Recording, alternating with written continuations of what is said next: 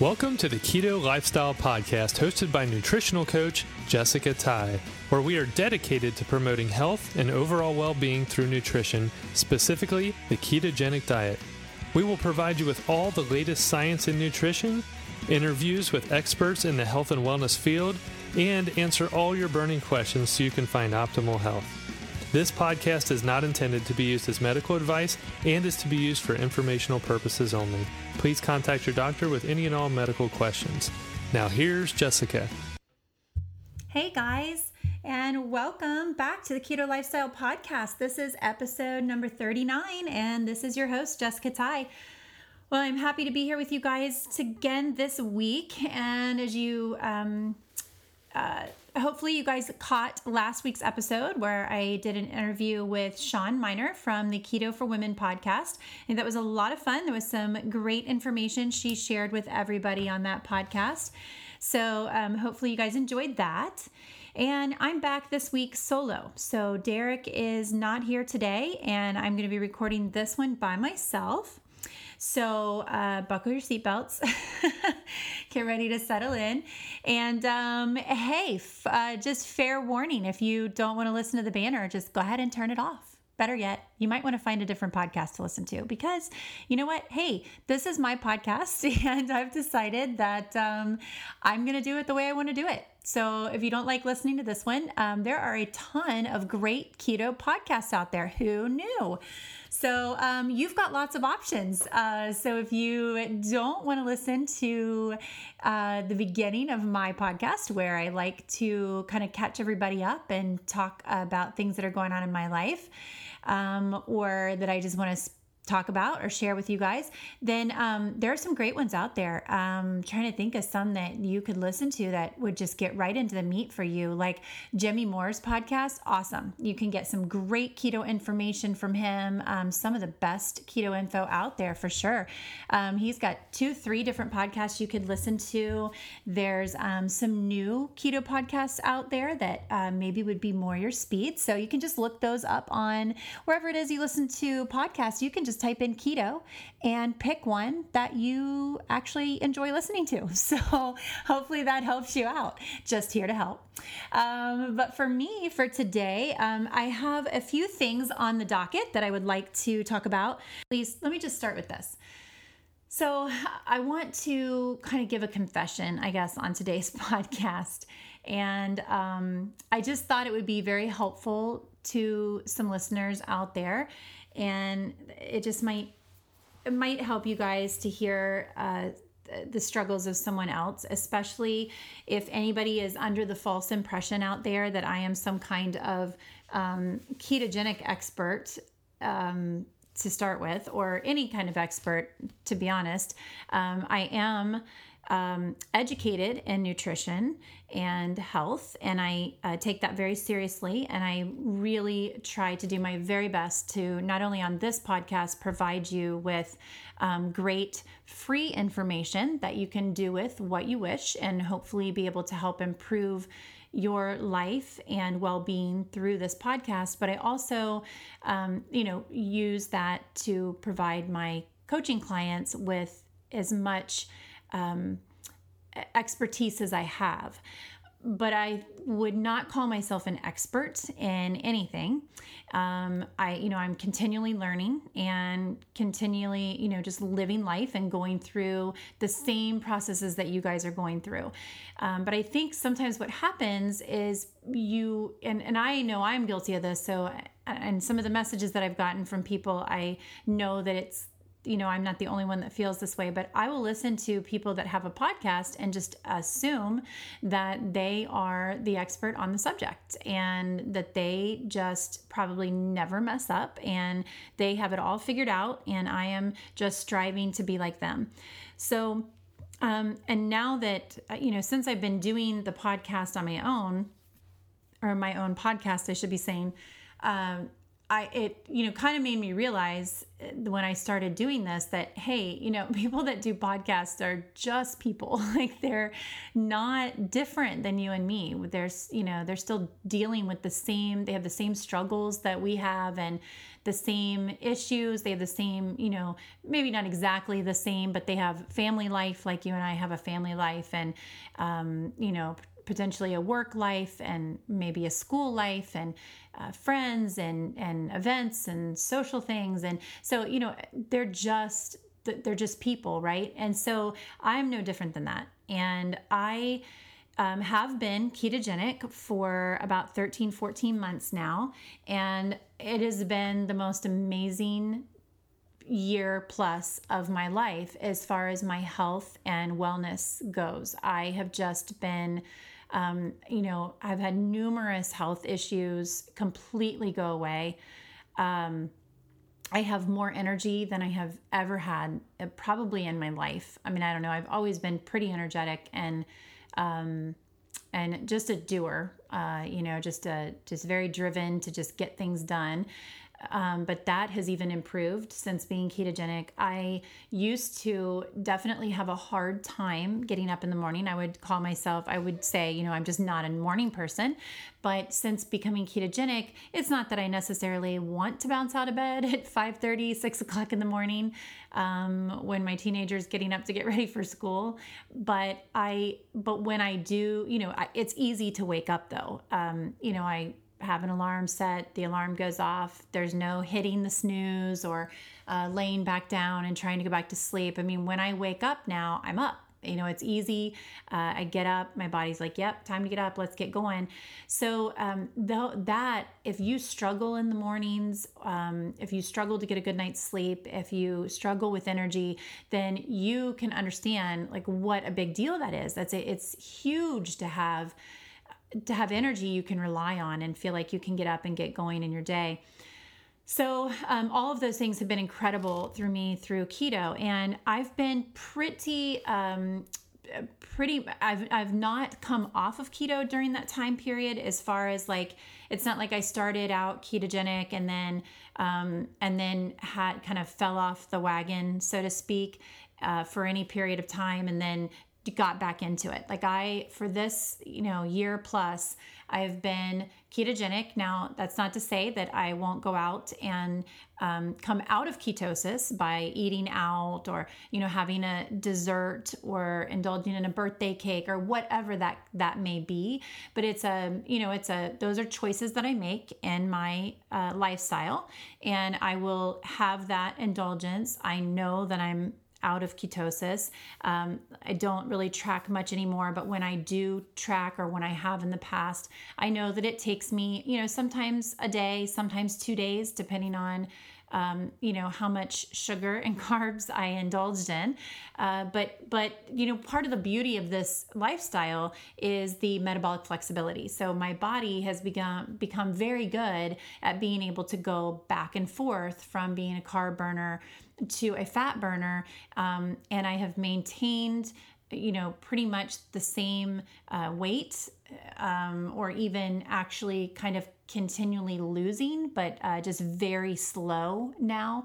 Um, I kind of lost the majority of weight that I lost when I came to this uh, lifestyle in the first, uh, you know, few months actually, and then it's just kind of been very slow um, steady. And I, I, don't weigh myself, but I can just tell by the way things fit or, um, you know, the way things look or whatever. You know, I can tell when there's fat that is no longer there. so, um, you know, I definitely still have plenty of fat stores on my body. So, um, you know, I would anticipate that my body will continue to use those when needed. And, um, and I'll kind of, you know, eventually find just this uh, set point for my body that it will stay at. Um, but having said that, um, so I haven't so I haven't had uh, these issues of like weight gain and weight loss and you know back and forth or anything like that. Uh, everything's been very steady for the last you know year plus. so the confession I want to make to you, and I I just I don't know if confession's the right word, but you know it's not easy because you know you are when you when you are in the public like this, uh, you are judged um, quite harshly at at uh, sometimes. Um, you certainly cannot do everything all the time to please everyone. Um, and that can be hard for me because I am a people pleaser by nature. I am um, I am a servant's heart. I love to serve people. I love to um, you know to to make people happy. I like I just I like to do that. That's um, just kind of the way I've always been. And so you know if if i feel like what i'm doing is not making everyone happy all the time that can sometimes be hard on me. And that also creates um, definitely can create a lot of stress for me even when i'm not necessarily recognizing it because i'm so busy trying to please everyone that it can cause you know, it can cause me to basically just run ragged trying to please everyone. And I typically will kind of come to like a breaking point where I just can't handle it anymore. And then, you know, and then I'll pick myself back up, brush myself off, and then go right back at it again. So um, that's kind of the way I, I have just always operated. So I'm trying to get better. Um, hence the intro to this podcast, where basically I'm just saying, you know what? I don't need to answer to anybody. I'm doing this podcast for those of you that want to listen to it. If you don't want to listen to it for whatever reason, then please don't listen. Like, don't no you know none of us are going to be any worse for the wear if you don't turn tune in. Um, you know i'm not making any money off this podcast. I'm not doing this for that. I'm just trying to get good free information out there. And um, so anyway so i'm using that as one of the ways to kind of you know basically heal myself break myself of this bad habit to be a people pleaser all the time. Uh, so anyway having said all that so i so so it's hard for me to kind of come out and um and talk to you guys about this because I don't want anybody to be disappointed in me. Like I, you know, that's always been a huge fear uh, throughout my life is the fear that I'm going to disappoint someone. Um, you know, I don't want to get emotional over this. Uh, this is a keto podcast, and uh, you guys want to hear about being ketogenic. So, why I'm bringing this up to you is um, that I fell off the keto bandwagon um, hard this past week and um, saw some very negative effects of that. And I wanted to share that with you guys um, through this keto podcast to let you know that it happens to everyone at some time, at some point, or at least to most of us. And so, I don't I just wanted to share because I I I don't I know there's so many people out there that listen to this podcast or other keto podcasts and you may be trying to get into ketosis or you're you know you're trying to get on this lifestyle and you're trying to eat this way and it's just so hard and you feel like you keep failing and you feel like you just should throw your hands up in the air and be like forget it. I quit. This is too difficult. Why can everybody else seem to do this you know, I see all these posts all the time on social media that, um, you know, people get frustrated, um, women specifically, because they will see, you know, so and so lost 20, 30, 40, 50, 60 pounds in a month and they can't lose you know 10 pounds and they've been ketogenic for for six months or a year or whatever. So um, i know that that's very hard a lot of times to see other people um, getting these results that that they can see and they know are happening and it can feel frustrating. But i just want to encourage you guys that uh, don't give up. And it can be very hard especially if you're coming from any kind of disordered eating which you know a large majority of us are. Um, i mean pretty much if you try to follow the you know standard american diet and the guidelines uh, it's really hard to not get into disordered eating.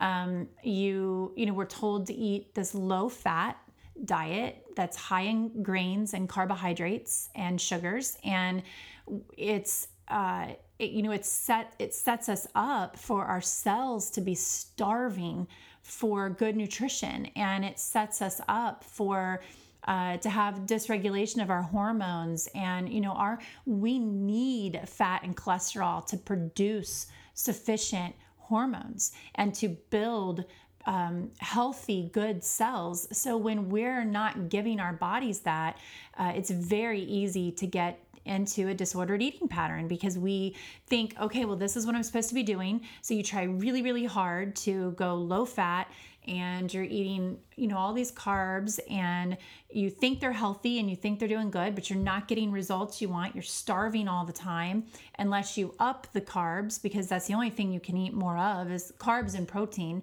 but you certainly can't eat more fat because, you know, you're told everything's got to be low fat. And so you eat this way and it it's just kind of this vicious cycle of of restriction and then for me it was restriction and then binging, restriction and then binging. So I would um, you know, I would restrict and try to stay around 1200 calories a day. And and I would just, and I'd be able to do that for a while. I mean, sometimes it would be days, sometimes it would be months. And then I would just break. I just would, I would just have to have food. And when you break under those kinds of circumstances, you're typically not going to go binge on healthy uh, fats and vegetables and things like that. You typically go binge on on crap, right? Like packaged crap or candy or um, you know those types of things baked goods and and bread and pasta and i mean those are the things you binge on because your body is just crying out for fuel. And if you're eating a standard american diet and, um, and then you are a and you're 99.9% uh, positive you're going to be a sugar burner um, that's the fuel that your body knows it's currently using and it needs more of that fuel. So you know you i heard someone um, recently through social media say uh, that uh, willpower is like a muscle. Um, you know the more you work it out the stronger it is. And that's absolutely crap. That's totally 100% scientifically false um, we know that now. I mean, we I don't know that we've ever not known that, but uh, definitely in the health industry, um, that is a known fact. You you know there are certainly like this individual, um, and I'm sure there's certainly more people that do um, uh, kind of keep. Uh, spreading that myth that you can work harder on your willpower and it'll get stronger. And so lots of people do that, and you think something's wrong with you if you don't have enough willpower or you don't get stronger and you can't resist these things that you know are not doing your body any good. And that's absolutely false and it's so damaging to people.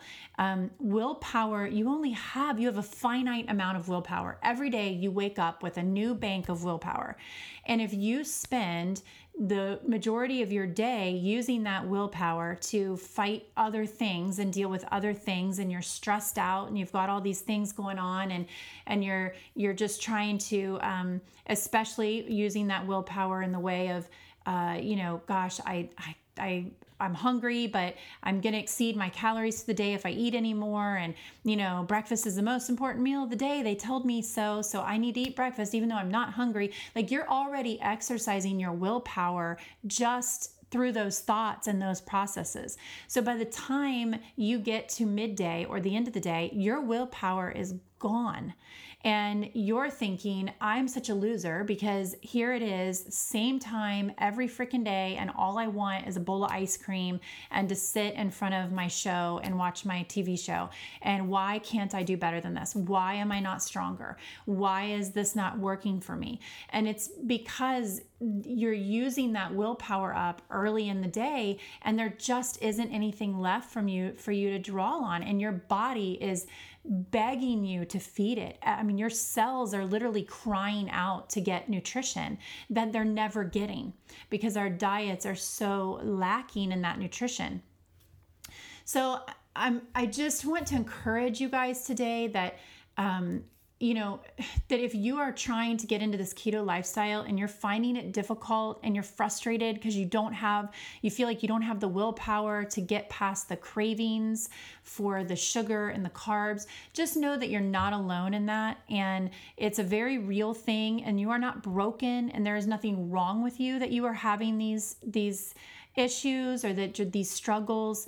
And um, and you can do this. You can get through it and it's not to say that you won't ever stumble or you won't ever have these issues.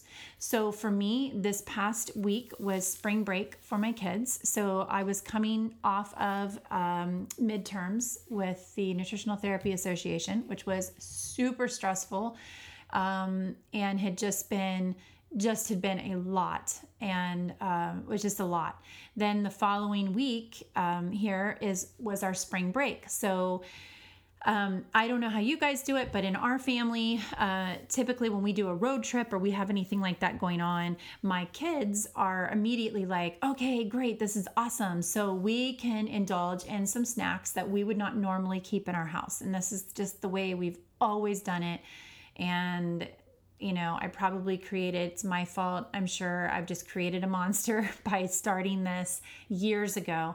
And so it's definitely something we haven't broken. So um, for my husband and I, you know, for, for several years, we've been eating healthier than for the past year plus. We've been eating keto. So we no longer, you know, have been indulging in that uh, tradition, let's say. But the kids still want that. So, you know, they'll ask for me to get them some horrible prepackaged stuff at the store. And I usually will indulge them in that. And I will buy them, they each get to pick something, and then that's what they get to eat on their as one of their snacks on the trip. So, um, so the requested foods were uh, some. There were two snack chips that they wanted, and then there was uh, they wanted Pop Tarts. So I said, okay, that's fine because we we just don't keep we don't allow them to have Pop Tarts. And so I thought, you know what, it's not going to kill them to have Pop Tarts for, uh, you know, for however many days it lasts them. I figured they'd probably eat them all in one day and uh, that's fine. So we so I bought them and we went on the trip, and I decided when we were at the cabin with the kids that I was going to indulge in a pop tart. I thought, my gosh, I couldn't even remember the last time that I had them. My mom used to tease me that I was going to turn into a pop tart. Uh, she said, You know, you are what you eat. You're going to turn into a Pop Tart when I was a kid because that's all I would eat. So um, I had bought, they had requested the brown sugar cinnamon. And the uh, my one son was with me when I picked them up, and they had this throwback Pop Tart that I think they quit making, I don't even know how many years ago, but it's one that I used to love when I did eat Pop Tarts, which probably was, it, I probably haven't had a Pop Tart in five to 10 years. Um, probably closer to the 10 years. And this one particular one is a um, I forget, I think it's called a chocolate vanilla cream or something like that. But um, I think they replaced it years ago with like the hot fudge sundae one or whatever, which I never thought was the same thing. But so anyway, they had those. So he's like, Oh, mom, can I get this? These were my favorite. And I'm thinking in my head, Oh my gosh, they were my favorite too. Okay, no big deal. I don't eat that anymore, right? So, no big deal. I don't care. Um, so, he gets those. And so, I decided when we were on the trip, um, they were having one of these Pop Tarts. And I thought, you know what? I really want to just, I just want to taste this Pop Tart. Like, I haven't had one in a long time and I just want to have it. So, I did. And that one Pop Tart turned into two Pop Tarts. And then the next day, I had another one of those Pop Tarts and then a second one of those Pop Tarts. And then we went out to eat dinner um, at a place when we were on vacation. We went to, it's a, a barbecue place, which is a great place to go if you're ketogenic because you can just eat um, so great meat. You can get all these, you know, different kinds of meats. I got pulled pork and brisket and um, some turkey breast and some chicken, pulled chicken, and it was great and uh, thought, you know, this this is great. I'm gonna get back on track. That was really stupid that I ate those pop tarts. I immediately felt bad. I woke up in the morning with like both days with like the um, kind of sugar hangover, carbohydrate hangover. I just felt bad. Um, I immediately, well, not immediately, but like two days later, my skin broke out. I had like um, one or two kind of pimples pop up on my skin, which never happens anymore. But I used to struggle with um, acne and even cystic acne back when I um, was a sugar burner.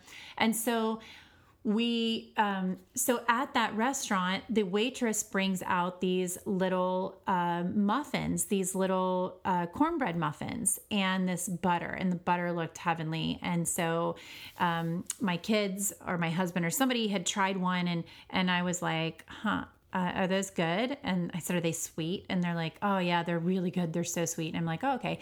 So I thought, I'm not eating that because again, I don't eat that stuff. Like I just don't. It's I it doesn't appeal to me. I don't want to eat it. Like I'm ketogenic. I just don't think about it. Um, and however, as I'm sitting there, the urge to have one of those muffins became so strong. I was just like, okay, I'm just going to have one. And I thought, what's the big deal if I just have one of these muffins? Like, what is the big deal? So one of those little muffins turned into two of those little muffins, turned into three of those little muffins. And by the third one, I was like, I felt sick. Like I just felt the bloating and I didn't feel good. And it was just miserable. So I'm just telling you guys all of this because it was a slippery slope for me. It was, and, and I have indulged in sugary sweets before you know, having birthday cake or carrot cake on my, you know, at the Carlo and Johnny, which I've talked about on this podcast numerous times, you know, for whatever reason, you know, I can have a couple of bites of something like that and I'm fine and I move on. But it was like, it was like having this Pop Tart triggered something.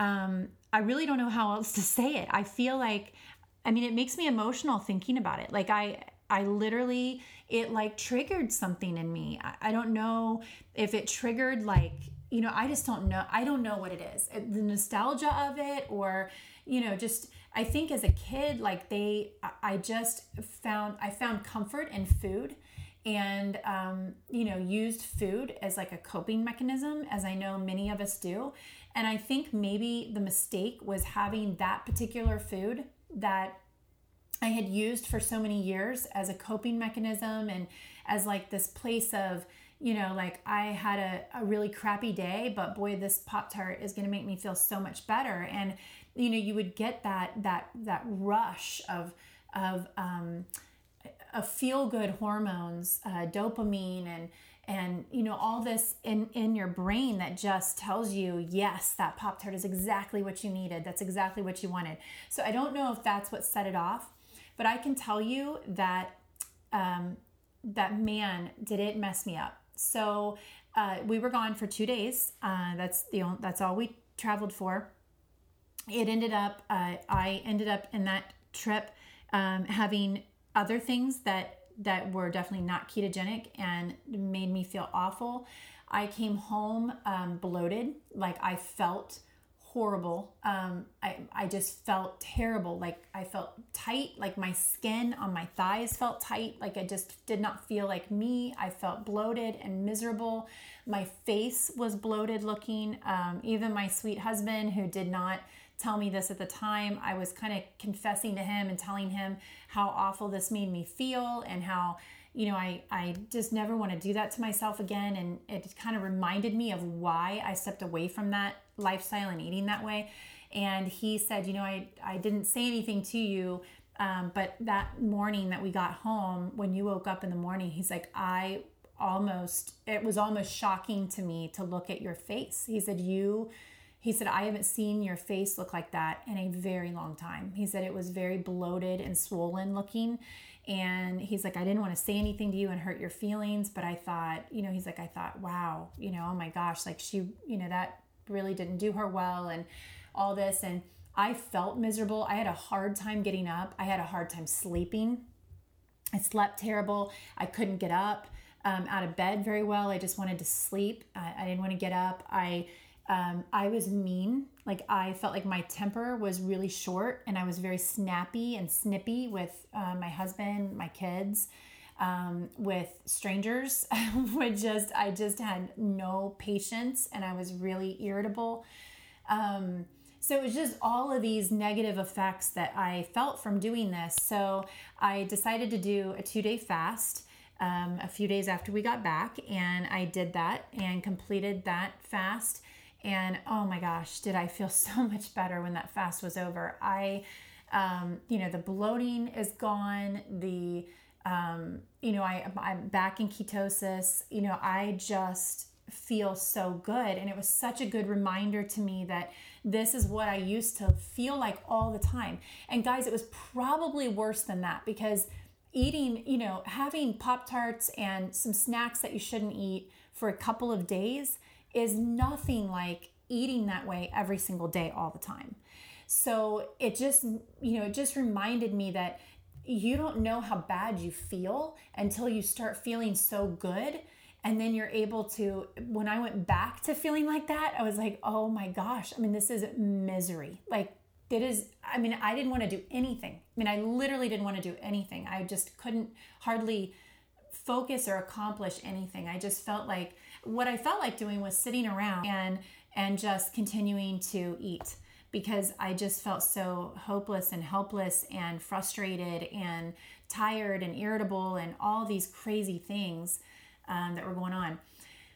So um, I'm going to not talk about this anymore. I'm going to move on so that uh, you guys can get some more content out of this. But but I do feel like this was valuable for you guys. I hope it was valuable for you guys.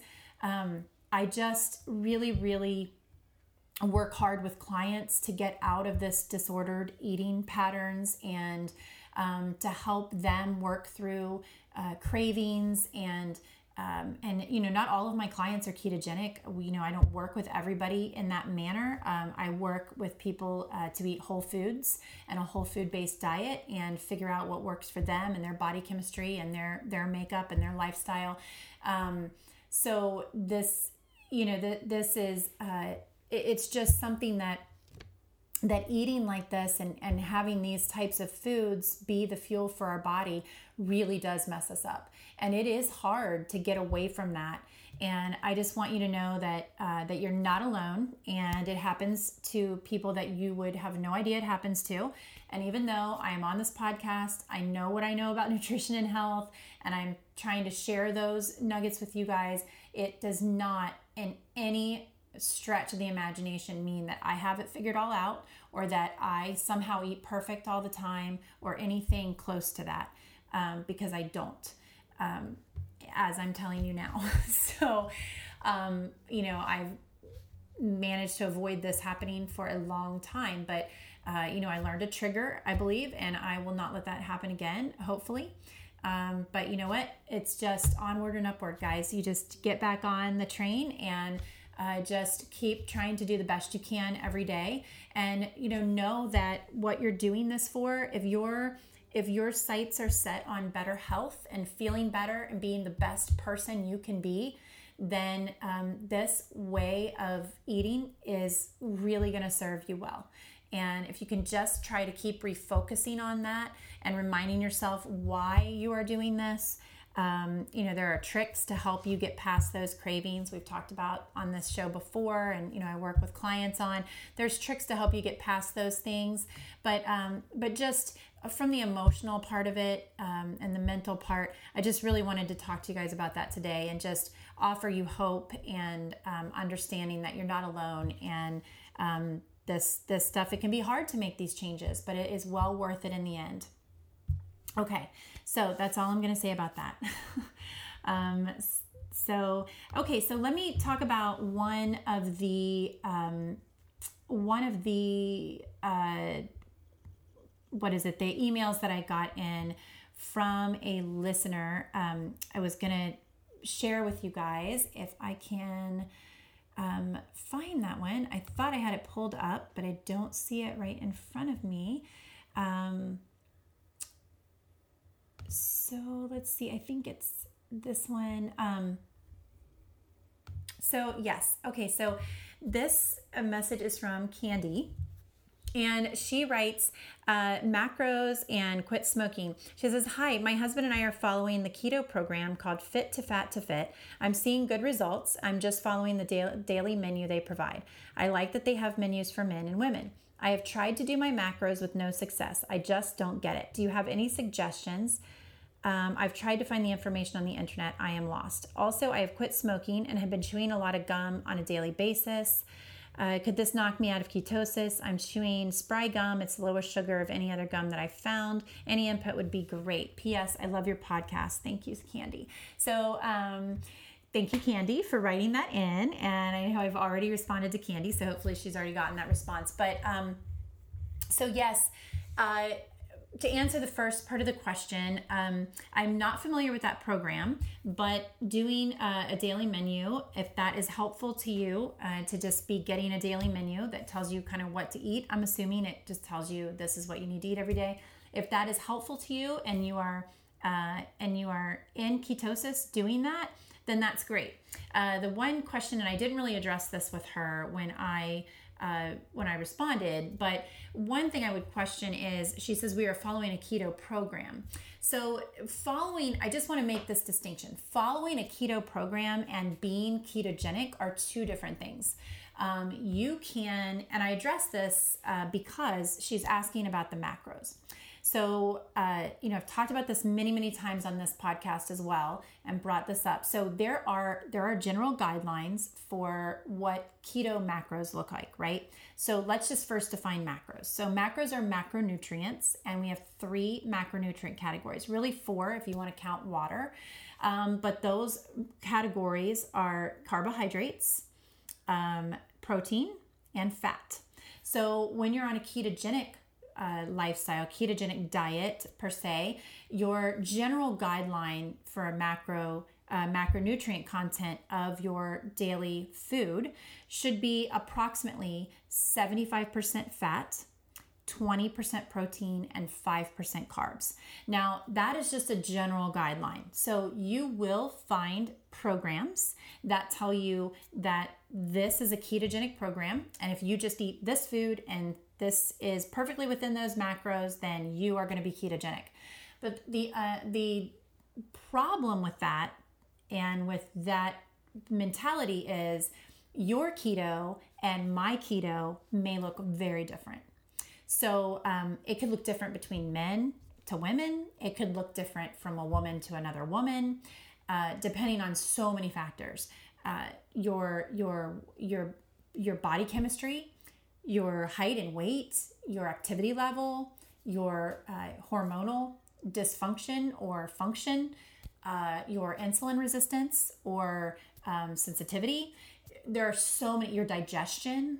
There are so many things that can affect not just a ketogenic diet, but any diet that you could potentially be on, uh, any way of eating that you might be on. There are just so many things that can affect how that particular way that you eat is going to affect your body either positively or negatively.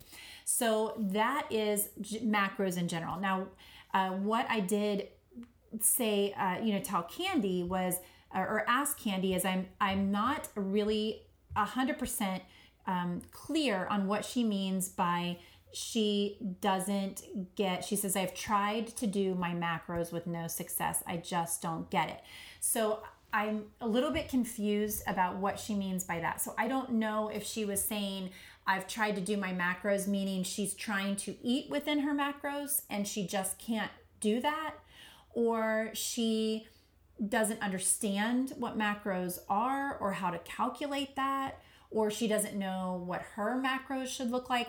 I'm, I was I need a little more information on that. But basically, I told her that what I just told you, that's the general guidelines, but there are so many things that go into that and deciding and figuring out what actually works for you. So, this is where testing comes in in the beginning. I am a huge believer in testing for ketones, especially when you're starting out. My goal is that when I'm working with people, is that you will become an intuitive eater. You know, I want you to eat um, to your full until your body is satisfied and eat when you're hungry and you know become very intuitive in your eating but in the beginning especially if someone is trying to get into ketosis it's very helpful to see um, to track what you're eating if you can do that without becoming disordered about it Um, but to track what you're eating and then track that against whether or not you're producing ketones. And I like to do that through a blood meter. I use the best ketone meter, um, our Keto Mojo. It's on the best ketone bestketometer.com is the website, but uh, the Keto Mojo, which I've talked about a lot on this podcast, that is the one I use. I use that to measure blood glucose and ketones when I am measuring. And that is my favorite way to do it. You can also do that through breath. I don't recommend the urine strips. You can do those in the beginning. I would say up through maybe like the first four to six weeks, but after that, they're essentially useless. Um, and truthfully, in the beginning, there are so many variables with those that uh, they're really not 100% reliable. So um, I really love to see people just use uh, a breath meter or a blood meter from the get go. But I think it's super important to measure that and see where you're at versus what you're eating. So you might find that you do better on an 80% fat, 15% protein, 5% carbs. Or you may find out that you actually can eat, uh, maybe you do 75% fat, but you actually can get um, 10% of your calories through carbohydrates and then the rest protein. So you really have to you have to play with it and figure out uh, what works for you. You know how much fat does do you need? And i there like i said there's so many things that come into play with that. Uh, what i see a lot for women specifically is often we need to really up the fat especially in the beginning to give our body enough fuel and make it realize that we are that we are no longer restricting it um, and and giving it plenty of fat to draw from and and have readily and easily available to make that switch enzymatically over to being a fat burner from a carb burner. Um, i feel like with women a, a higher fat percentage in the beginning is really helpful uh, when I started, I was very strict on my carbohydrates. I took in 20 total carbohydrates per day, and I was very strict with that. But again, I was coming from a disordered eating background. I was coming from as a sugarholic, a carbaholic, um, you know, kind of even as even being paleo, I still uh, ate way too many carbs and way too much, you know, quote unquote natural sugars like honey and things like that. Um, so, uh, so for me, it was really super important that I just really get that dialed in. So I did that uh, very, very strictly in the beginning. And then through my time being keto, I have really been able to teach my body um, to be able to burn both fuels well, um, though I'm in ketosis 99% of the time, and you know stick to a, a very high fat, very low carb diet. But one of the things that I added back in in the form of carbs is vegetables. Um, in the beginning, I was very strict with vegetables as well because of the carb content. But as I have moved on in my keto way of eating, I have upped my vegetables significantly um, and eat uh, well over 20, 30 grams of carbs a day now, um, largely due to my um, largely due to my vegetable intake. So, and, and, there's many schools of thought on that. And for me, that's what works. For some people, um, that may not work. I mean, some some people may not be able to indulge in carbohydrates that as high as I do, even if they're just coming from vegetables. Um, and you may need to track total carbs, where now, if I look at anything, I'm just looking at net carbs. I don't worry about total carbs anymore. But in the beginning, it may be more important for you to stick to that. So, um, so all of those things are very important. So to to so to help her out with that, I, I told her depending on what she's asking for, um, there are some online calculators that you can use that'll help you keep track of macros. Um, and one of them um, that may be able to give you an idea of a good ratio based on a few factors that you key in and um, can kind of tell you like what maybe a good macronutrient ratio might be for you is actually offered by my friend Maria Emmerich. So um, if you do not know who Maria Emmerich is, then you need to go back and find the podcast where I interviewed her and her husband Craig. Um, they're really awesome. They have a new newer um, book uh, out called Keto, and it is a super helpful ketogenic book for you if you're starting out. And she has some great information in there. But she also has a website called Maria uh, Mind Body Health. Dot com. So I will link to that in the show notes and I will also link to her keto calculator. So if you'd like to go there and check it out now, it's Maria mindbodyhealth.com forward slash keto dash calculator. And um, you can go on there and that will help you kind of learn, um, according to this formulation, what a good macronutrient ratio might be for you trying to start out um, being keto. In addition, you can use apps to track your macros, like Carb Manager is one, and MyFitnessPal. Um, and then to address her gum question. So this one is a little bit trickier.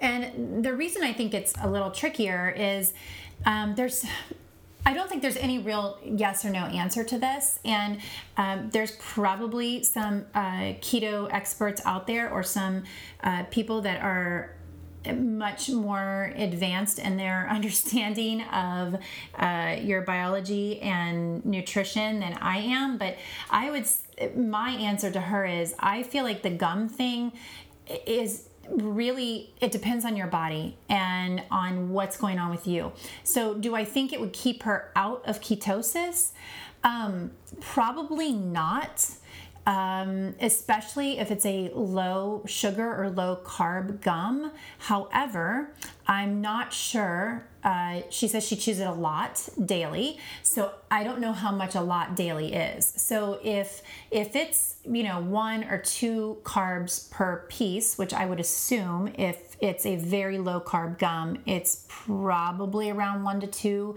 grams of carbs uh, per piece. It could be more. I didn't look this up. I didn't look up that brand, but um, that if you're chewing a lot of those a day, I mean, I don't know. I'm not a gum chewer. Haven't been probably since I was a teenager, so I don't really know how many pieces of gum is a lot per day, but I would think maybe, I mean, you could probably easily chew 10 pieces of gum a day if you chew, chew a lot of it. And especially um, coming off of an addiction like cigarette smoking, um, you could feel like you need to constantly be doing that to kind of keep your mind occupied and whatever. I could totally understand that. Um, so if you're chewing that much of it, I mean, you could easily be getting 20 grams of carbs potentially just chewing gum. So if you're if you have got other issues going on like any kind of insulin resistance or any other kind of metabolic dysregulation and you're trying to get into ketosis um, and you're and you're getting like that much in the form of carbohydrates and gum, then it could be really difficult to get into ketosis then. So that could have an effect on it. Um, but I think the bigger issue would be that anytime you're chewing something, especially something that has sugar and carbs, you're signaling this whole digestive process in your body right? So, um, digestion starts in your brain. It starts with you uh, smelling the food, seeing the food. Um, you know, it starts kicking up the the digestive process by um, producing saliva in your mouth and this um, salivary amylase that is used to break down the carbohydrates um, that you bring into your mouth. When you have that process start, your body also then will begin to release insulin. So that insulin that release of insulin it is it's there to help usher this fuel that you are signaling to your body is coming in into the cells um, to be used for energy.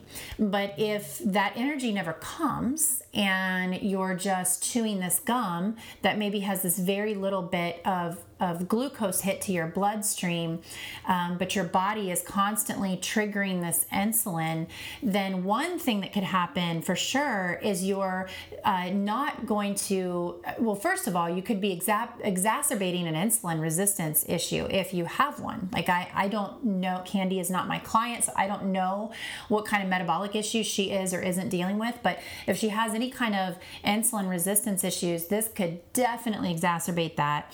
Um, um, and then that could come along with a bunch of unwanted other hormonal issues. Um, also, it can make it difficult to lose body fat, which she doesn't talk about this or mention this, but um, it could make it difficult to do that because anytime insulin is present, which is known as your fat storage hormone, leptin cannot be present, which is known as your fat burning hormone. So I talk about this in depth in a podcast I did several podcasts ago. I think probably in the first 10 podcasts or so um, about hormones and how hormones are affected um, based on your diet and what you're eating.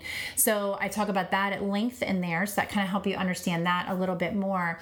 So, but you know, I don't necessarily think that it would keep her from ketosis. I do, however, think though that I understand why she's chewing the gum, but I think that there would be that that potentially she could learn some other ways to mitigate the cravings uh, which is what I'm assuming is happening for her with the cigarettes. So she's chewing the gum. I think there might be some other ways that she could potentially learn to help um, mitigate those cravings and to help to fix the underlying issues that may be causing her to feel like she needs to chew this gum and that she needs, um, you know, she has these uh, the, this desire to do that. So um, I think there's probably some other things that we could work on um, depending on her uh, on her on her bio individuality. I mean, it's it's going to depend on her her biochemistry, like what's going on in her body, um, and with her digestion, and how all this is working for her.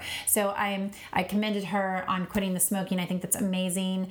Um, I know firsthand how difficult that can be to do. Um, I was a smoker for uh, many years and quit uh, about 20 years ago, uh, maybe 20 plus years ago. So um, I know how difficult that is. And so, but I think ketogenic, man, if I had known about this uh, when I quit smoking, that would have been fantastic. Um, keto is has got to be very very helpful, I would think, in helping you to kind of move away from that um, from smoking and that kind of lifestyle. Okay, so on to the next part, which was a, a form submitted by, um, let's see, this was submitted by Cecilia. And Cecilia is the one who says, a 2000 calorie keto menu could look like for most, question mark. She says, good morning, Jessica. I love and trust your podcast. Wondering if you could be kind enough to dedicate an episode of chatting about what a keto 2000 calorie minimum lifestyle would look like. I have been keto for nearly one year with amazing success, but I feel like I now don't eat enough because I am not hungry a lot. I choose to eat um, intuitively, but I am wondering if talking about what it looks like to eat a minimum 2000 for women could help many, many people. Puts things into perspective. Thank you, Cecilia.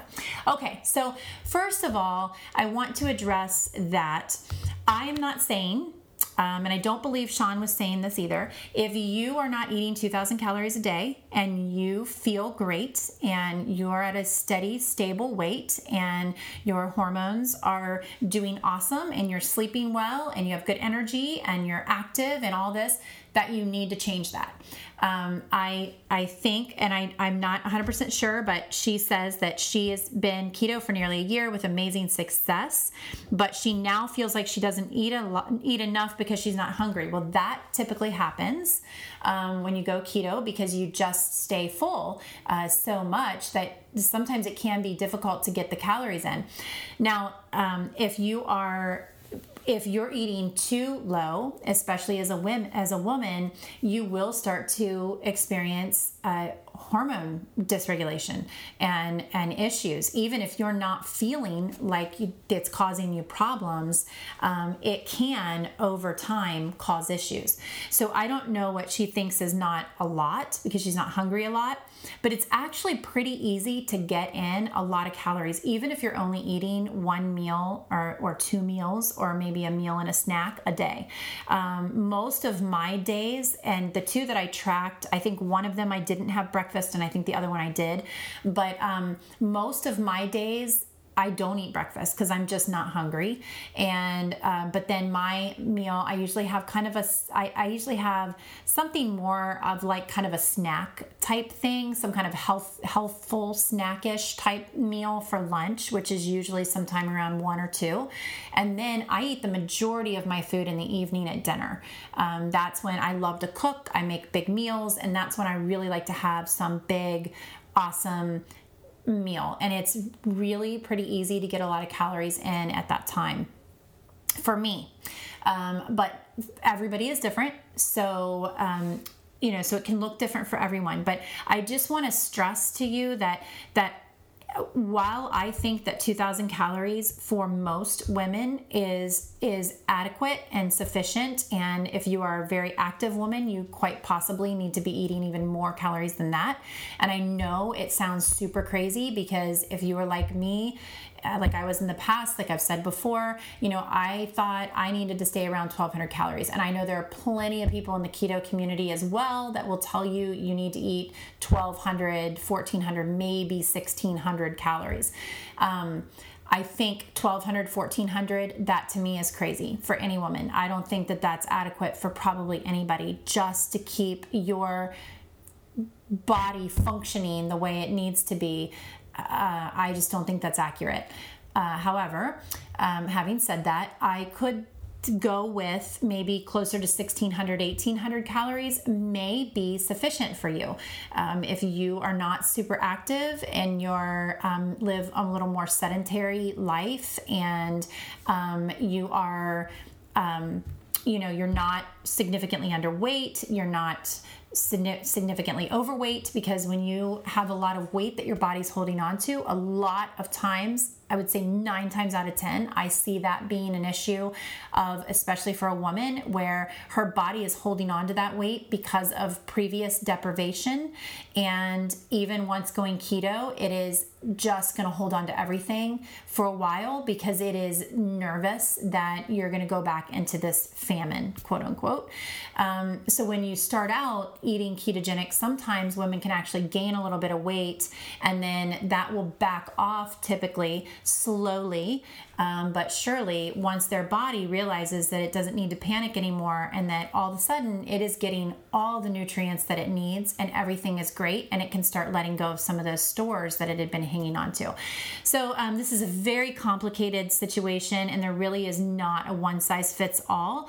But i so i just want to get that out there and say that that i don't think my i know me and i i don't think Shawn either is telling you that if you feel good eating whatever amount of calories you're eating fine do that.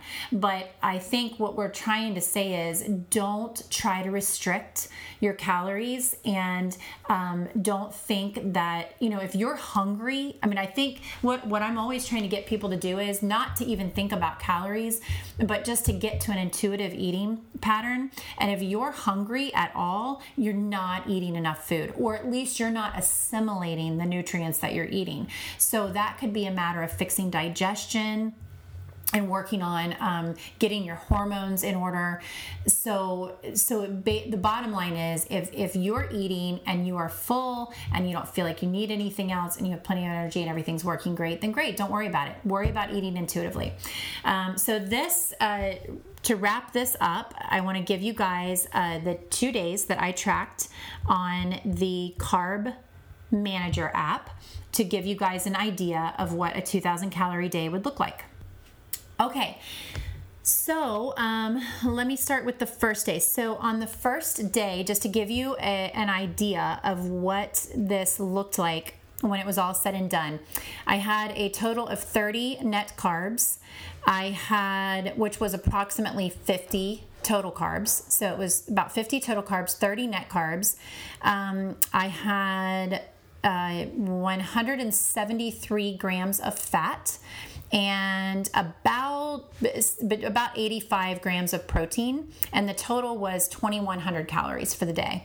So just to give you an idea of what that looked like so my morning started off with black coffee. I had one serving of black coffee um, and i probably didn't even finish that truth be told. Um, i almost never get to finish it so i heat it up like two or three times and then i'm like i quit. This isn't even worth it. So um, my lunch that day was two eggs with Brussels sprouts that were cooked in bacon fat and broccoli that was cooked in bacon fat and bacon. And the broccoli and Brussels sprouts were leftovers. I heated those up, cooked two eggs and three slices of bacon. And then I also added three tablespoons of MCT oil. Um, so, vegetables are such a great vehicle to get more fat So if you're struggling to get fat in, I think veggies are a great way to do it. So I just literally take three tablespoons of MCT oil and just drizzle it all over. Well, in this case, it was all over the plate because I love love it with the eggs and bacon as well.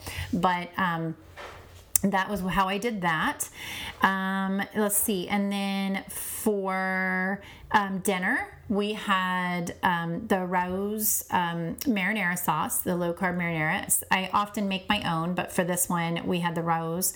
And I had three like medium sized meatballs, um, homemade, you know, grass fed uh, ground beef with some Parmesan cheese. I did about a half a cup of Parmesan cheese on top of that, and spinach cooked in fat, and that was about two and a half cups of spinach. And then I cook those in, in avocado oil. And then on top of that, I added MCT oil and that was dinner. Then for a snack, um, one of the snacks I had, um, oh, this was later in the day. I, I often do this uh, like after dinner, especially if we kind of eat a little bit earlier dinner. Um, I like to have, I'll have a glass of wine with dinner, which I did on this day. And I usually don't drink all of my wine with dinner. I don't drink a lot when I'm eating. So I like to, I kind of carry that on. So after dinner, I will tend to have a couple little um, snacks with my wine. And so I had um, truffle truffle cheese. And I don't know if you guys follow me on social media, but I've posted about this cheese that I just love that Whole Foods carries. They carry it for a very limited amount of time, and currently they have it. Um, so I had a, I had about a one gram serving of that truffle cheese, and then I had um, about ten of the Parmesan cheese crisps, the Whisps, and then I had 20 grams of the caramelized and salted milk chocolate by Lily's. So those Lily's bars. And I believe they have a serving size of 40 grams, which I think is half of the bar. I never ever eat that much. I, at the very most, eat a quarter of the bar. Uh, that is more than enough sweet and and it's rich and it is so good. So um, I might have even come a little bit under the 20 grams to be honest. Um, I put this in from memory the next day, but I believe um, that's probably about right. And then one of the I did have a snack earlier in the day. I ate a chocolate chip cookie dough fat bomb. And these, again, I've posted about these numerous times on my social media. Um, I keep these in my freezer and I just love them. I cannot get enough of them. But one of the fat bombs is about two grams of carbohydrates for the whole thing. And it's like, um, I forget, like 14 grams of fat and like one gram of protein or something, or two grams of protein. So it is like it's almost like the perfect keto food. So I love those so much. Um, I'll usually have one of those probably three or four times a week. I'll have one of those. So that day ended up again about 2,000, about 2,100 calories. Okay, so the next day I that I tracked, uh, I ended with uh, again 30 grams of net carbs. Um, boy, I'm I'm pretty consistent on that. and then um, that day I had 155 grams of fat and again about 85 grams of protein. And um, this day, let's see, my calorie total was about um, just under 2000. It was like 1985, it looks like. Um, so for breakfast, I did actually eat breakfast on this day. So I had um, four slices of bacon, I had one egg, I had the uh, organic uh, farmhouse culture uh, kraut, I had the, the dill pickle kraut. I had about four tablespoons of that.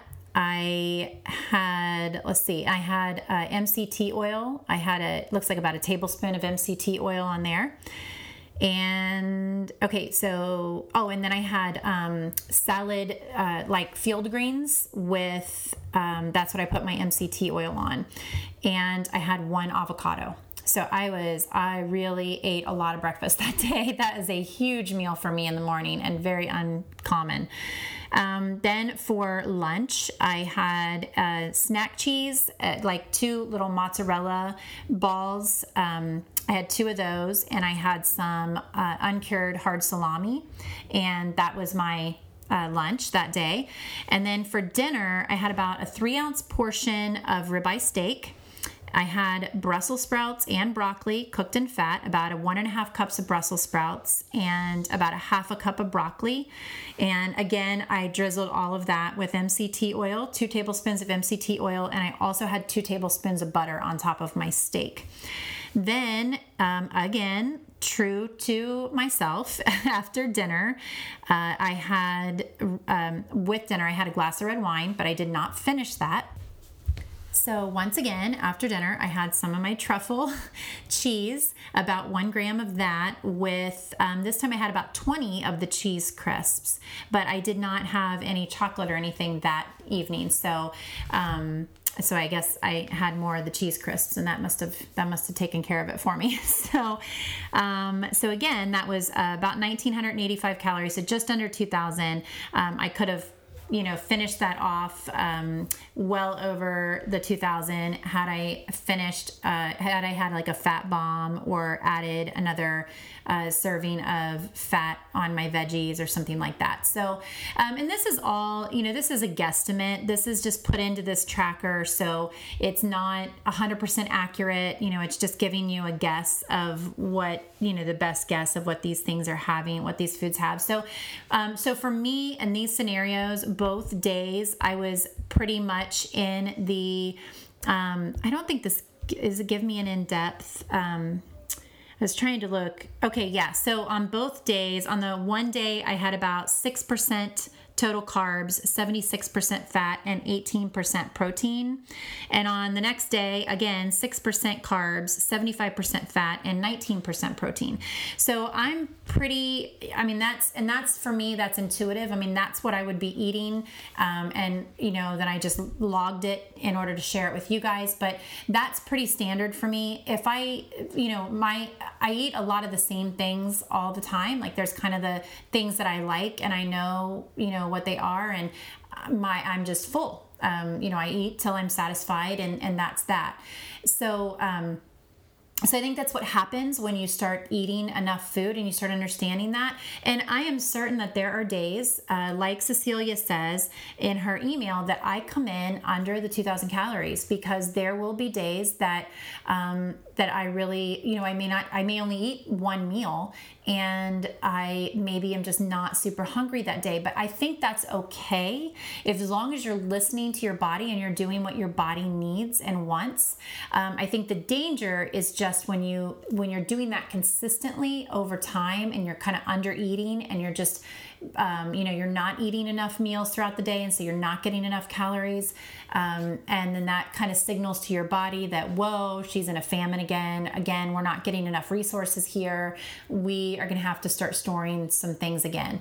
Um, so i think that's where you just have to be careful. And it, and unfortunately for women um, that is it's more, it's much more prevalent for us than it is for men. Um, you know, let's face it, men can get away with so much more than we can with all of this stuff uh, as far as diet and lifestyle goes.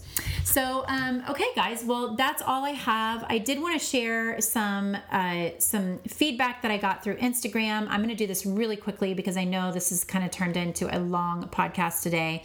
Um, the first one I have is uh, from Instagram. Um, Petrie Rojo says, Hi.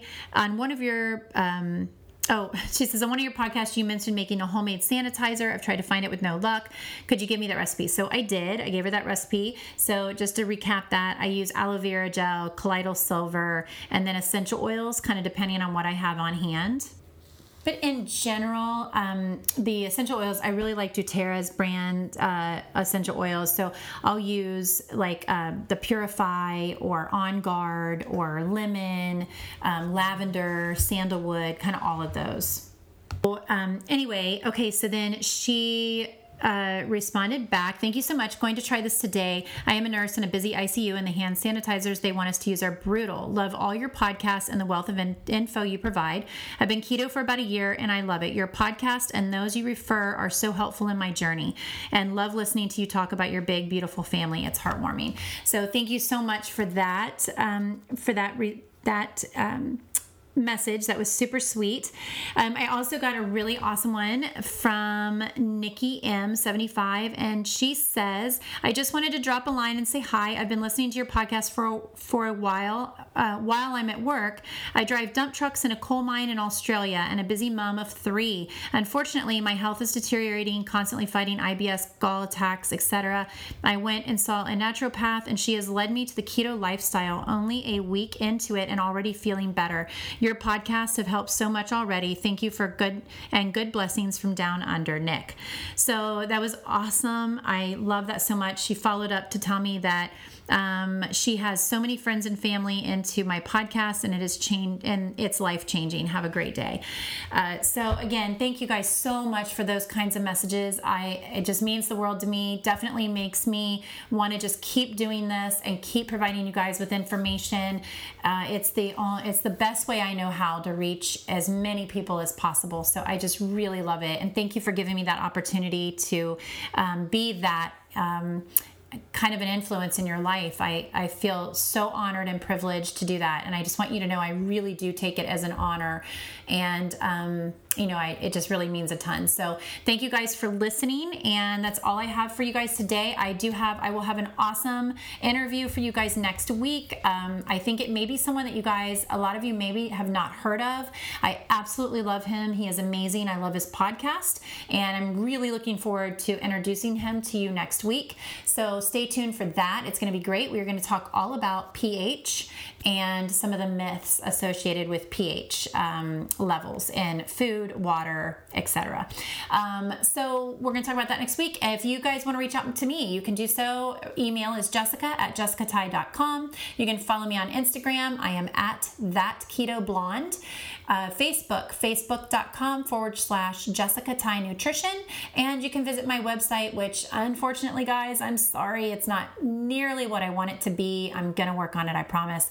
But that is www.jessicatye.com. I'm really hoping to get some more content on there soon, but uh, you know, maybe this summer I can get that looking the way I want it to. Just have some big things coming up here with graduation from the NTP or from the NTA as an NTP. Um, I've got my keto cruise coming up, the low carb cruise uh, here coming up, which I am a featured or a not I don't know featured, just a speaker on that cruise. So looking forward to that. But um, I got a couple of other um, speaking engagements coming up, a couple of uh, summits, online summits that I'm part of. So I just have a lot of stuff on my plate right now, and unfortunately the the website has been suffering a bit from that. So hopefully I'll get that looking a little bit better for you guys here in the future, the near future.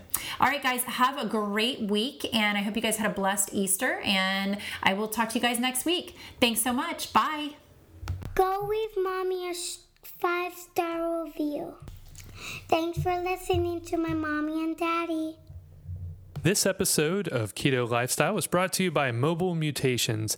Mobile Mutations is an app development, software development company based out of Cincinnati, Ohio, that is able to evolve your ideas to the next level. Whether you're a small business or a large corporation looking to get app ideas or put together a new portfolio for your online presence, please visit the website at mobilemutations.com.